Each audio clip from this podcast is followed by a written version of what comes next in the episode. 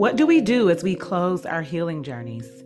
Many argue that healing is never complete, and I'd agree somewhat, but we do get to a place where we choose something to mark the end or even a new beginning. I've had several points of closure and ending a particular healing season in my greater journey of becoming a new woman.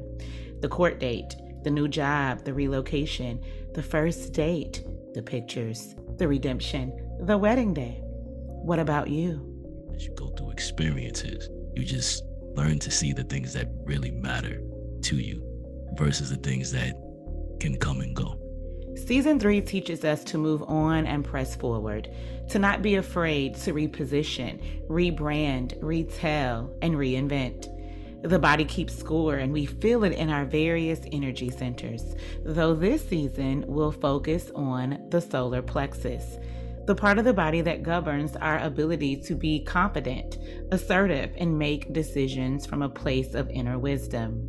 And it would be a disservice to both of us if I'm not showing up for him how I need him to show up for me. We have six guests who are single, dating, married, and divorced who share the deets on the major experiences in their lives that offered them just enough tension and discomfort to self evolve and become new?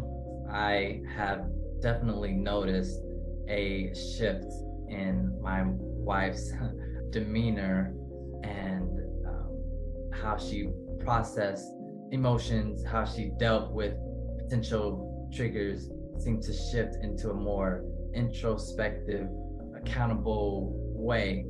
Welcome to Experiences a season designed to call you to unlock your personal power and build a stronger sense of self by learning the stories of others.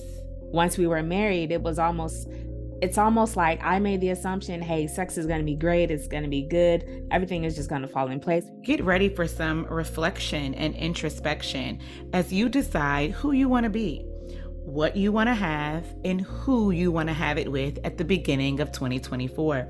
Season three centers stories, and we're telling seven powerful stories to inspire you to become laser focused on your next chapter.